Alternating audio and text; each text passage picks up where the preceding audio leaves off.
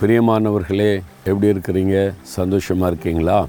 இன்றைக்கி ஆண்டவர் உங்களுக்கு ஒரு வாக்கு கொடுக்கிறார். நூற்றி பதினைந்தாம் சங்கீதம் பதினாலாம் வசனத்தில் கத்தர் உங்களையும் உங்கள் பிள்ளைகளையும் வர்த்திக்க பண்ணுவார். வர்த்திக்க பண்ணுகிற தேவன் பெருக பண்ணுகிற தேவன். ஆண்டவர் சொல்கிறாரு உங்களை முதலாவது ஆசீர்வதித்து நீங்கள் கையிட்டு செய்கிற எல்லாத்தையும் வர்த்திக்க பண்ணுவார் பெருக பண்ணுவார். உங்களுடைய பிள்ளைகளை கூட அவர் ஆசீர்வதித்து வர்த்திக்க பண்ணுவாராம். அவர் உங்களுடைய சந்ததியே ஆசிர்வதித்து பெருக பண்ணி மேன்மைப்படுத்துகிற தேவன். நீ நினைக்கலாம் சந்ததியே இல்லைங்க. அப்புறம் எங்கெங்க அப்படி நினைக்கிறீங்களா? ஆண்டவர் உங்களுடைய சந்ததியை பெருக பண்ணுவார். உங்களுக்கு அந்த ஆசிர்வாதத்தை தருவார். அவர் வாக்கு கொடுத்தபடி ஆண்டவரை என்னையும் என் பிள்ளைகளையும் ஆசிர்வதித்து வருத்திக்க பண்ணும்.